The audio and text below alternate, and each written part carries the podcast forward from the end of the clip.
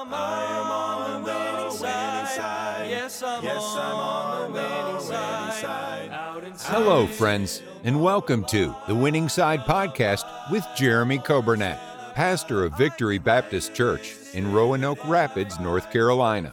It is God's desire for His people to experience victory and to live on the winning side each and every day.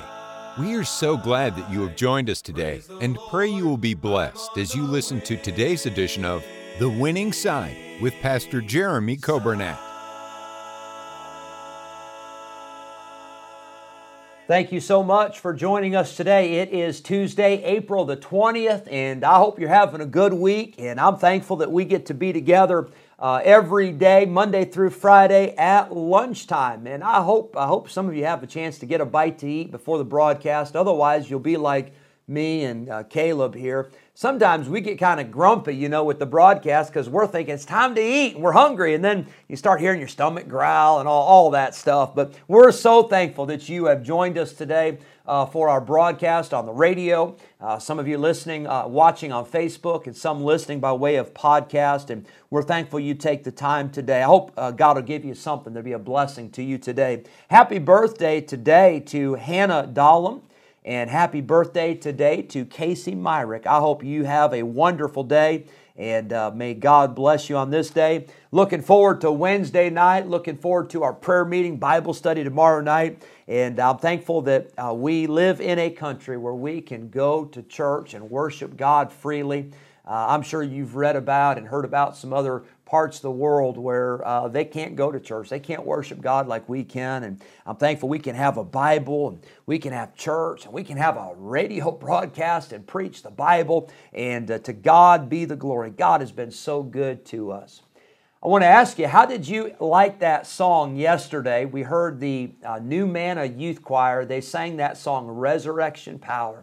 And boy, they were singing and shouting, and it was, it was a blessing to me. I hope it was a blessing to you. Uh, we're going to be singing, or we're not going to be singing, we're going to be playing some of these songs this week. But here's a song that uh, Pastor uh, Tony Shirley, I believe he's the one that's singing with him on this. You can hear his voice on that first verse, and the choir joins him. But I love this song. Uh, Brother uh, Kenny Baldwin sings this song, probably. You've heard him sing it. But the name of the song is Jesus Never Fails. And I want to remind you, Jesus Christ, He will never fail you, He will never let you down. He'll never disappoint you. Uh, people will disappoint you. Uh, people will fail you. People will break promises to you, and people will not meet up to your expectations. But I want to tell you, Jesus Christ never fails.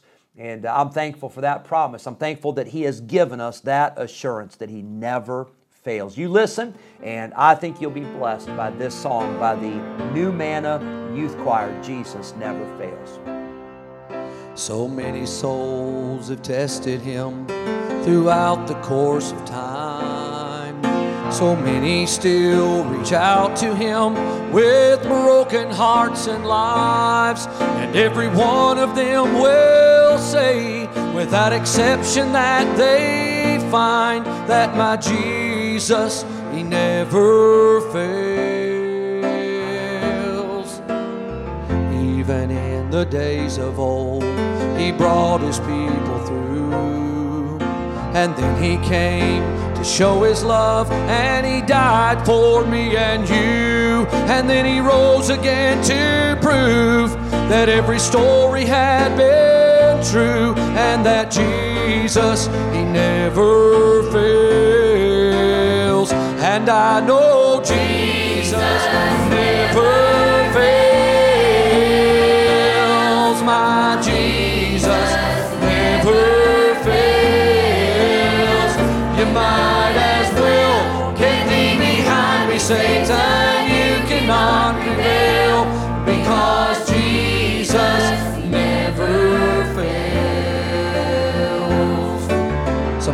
this life brings struggles that I find so hard to bear. I know I could not make it without Jesus being there. But it's so encouraging to know, however deep you are in despair, that my Jesus, He never fails.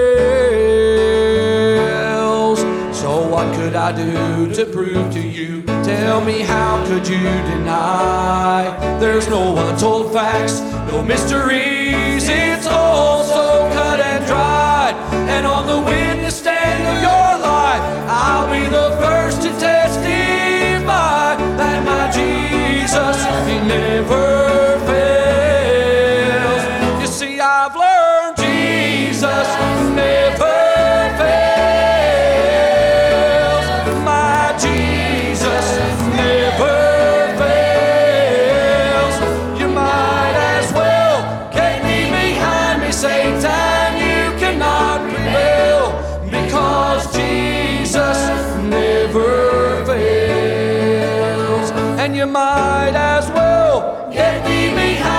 Satan. You cannot prevail because Jesus never fails.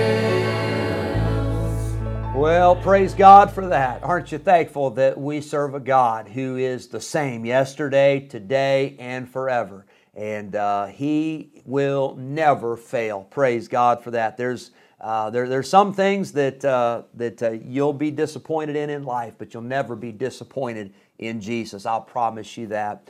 Daniel chapter nine. We were starting yesterday in explaining the the 70 weeks of years that Daniel gives us as prophecy. And the first three things that have to be accomplished during that time, we said that the to finish the transgression, number two is to make an end of sins, and number three is to make reconciliation for iniquity. Well, Jesus Christ did all those things on the cross, and I'm thankful that only Jesus could do that. The church can't do it for you. Baptism can't do it for you. Uh, uh, being a good person can't do it for you. Only Jesus can do that for you. Now we get into Daniel chapter 9 and we look at the next three items on that list that these things all were part of the 70 weeks of years. Number four, um, God told Daniel that, that the uh, uh, number four is to bring in everlasting righteousness. Verse number 24. It says, and to bring in everlasting righteousness. Well, who's going to do that? Uh, well, that's Jesus. But can I tell you, when Jesus died on the cross, he did not set up his kingdom. Jesus came and he died on the cross and he paid the price for our sin, but Jesus did not set up a kingdom. Uh, he will someday come and he'll set up his millennial reign where he will rule and reign for a thousand years on this earth. But the return of Christ uh, at the end of these 490 years, that is when Jesus will bring in everlasting righteousness. Boy, won't that be wonderful uh, to live in a world where there is righteousness? And uh, where Jesus Christ is the King of Kings and Lord of Lords. It's going to happen, friend. And uh, Jesus Christ will set up that kingdom. Number five is that uh, what must take place is to seal up the vision and the prophecy. Well, there's still a lot of prophecies that have not been fulfilled yet. Um, you say, well, what prophecies? Well, they've all been fulfilled for the rapture, but there's still some prophecies that we know about, for instance, with the tribulation uh, which is also called the time of Jacob's trouble or the time of Israel's trouble. Uh, there's the prophecies uh, regarding the Antichrist, there's the prophecies regarding the end times, and those still have not yet been fulfilled. But they will be fulfilled, and Jesus Christ will come back and he will destroy uh, the Antichrist and the beast and uh, the uh, false prophet, and he will cast them into the lake of fire. It's going to happen. And then the last thing it says to anoint the most holy. That will be the anointing of the Holy of Holies in the temple during the millennial reign of Christ. The book of Ezekiel prophesies that that will happen. Right now, the Jews don't have their temple. As a matter of fact, they don't even have the spot uh, where that temple is going to sit because of the control of the Muslims there in that region. But Jesus Christ is going to rebuild a temple and he's going to set up a temple and he's going to anoint uh, the Holy of Holies there in that millennial temple. All six of these things will happen within those 70 weeks of years. Now, many Bible scholars believe, and I agree with this, I think this is probably the most accurate. Many Bible scholars believe that this 70 weeks of years began in 445 BC. That was when Artaxerxes decreed for the rebuilding of the city of Jerusalem.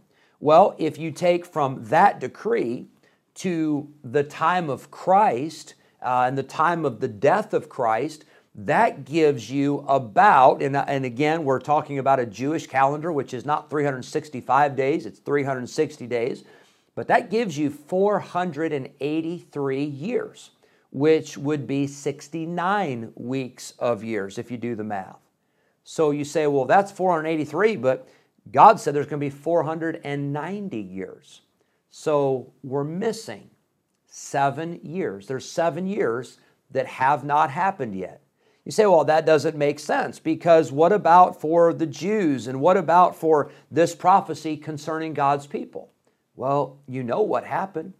The Bible says that Jesus came unto his own, and his own received him not.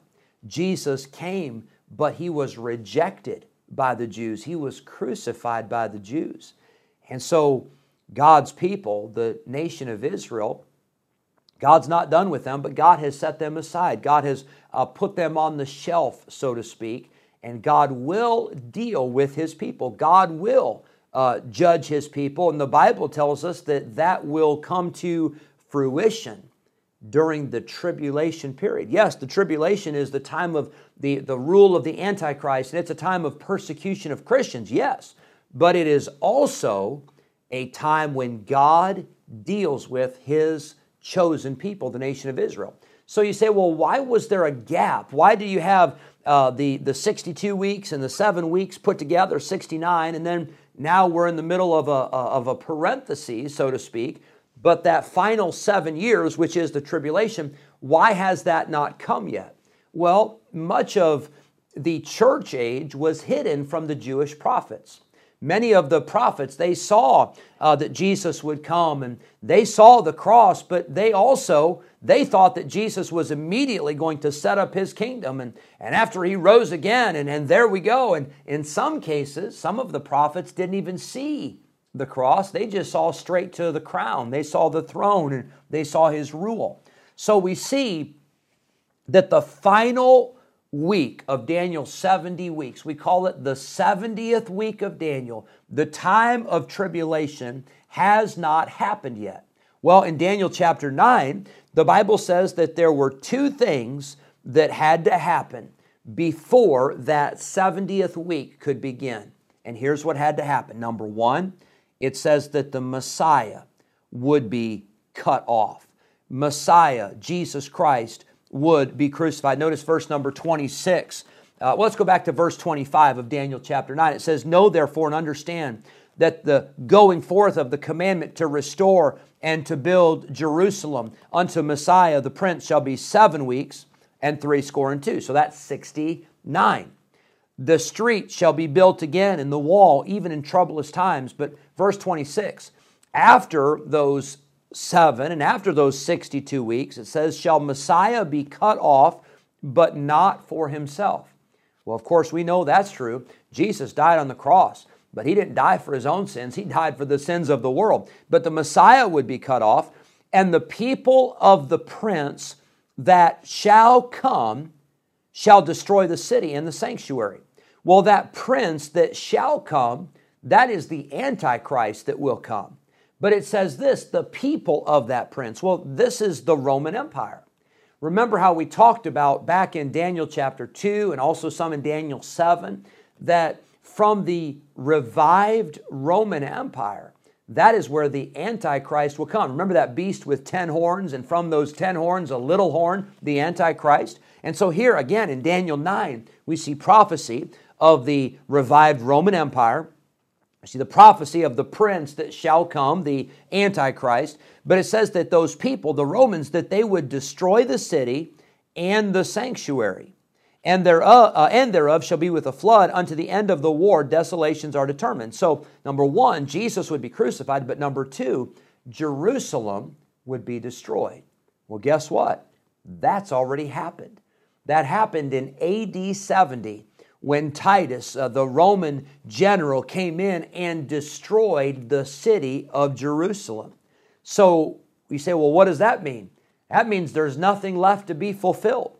It means we are sitting on go. We are ready for the rapture. And when the rapture takes place, we know that that ushers in the seven years of tribulation on this earth while we are in heaven, we know the Antichrist will come to power. He'll make a treaty with Israel for seven years, and he will set up his rule and his reign on this earth. Well, we know that Jesus' reign is forever, but we know that the Antichrist, his rule, is just for a short time. So we see these 70 weeks, and I hope I haven't confused you with these 70 weeks of years, but I hope it encourages you to see that God has it all mapped out. God knows exactly what's going to happen. There are no surprises with God. And I'm glad that we can live on the winning side. I'm glad we can have victory in Jesus, knowing that we have read the end of the book.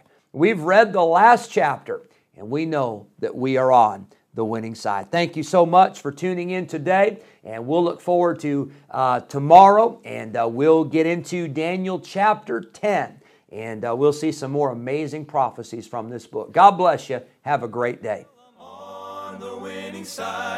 Yes, I'm on the winning side. Thank you for joining us today on the Winning Side Podcast with Jeremy Coburnett, pastor of Victory Baptist Church in Roanoke Rapids, North Carolina. If today's episode encouraged you in your Christian life, would you consider sharing this daily podcast with a friend, a neighbor, maybe a family member, or a coworker? We are grateful for your help in spreading the good news of Jesus Christ. If we can ever be a help to you in any way, please let us know by calling or texting us at 252 308 4600. Thanks again for listening today, and we look forward to having you join us again next time on the Winning Side Podcast with Jeremy Coburnett.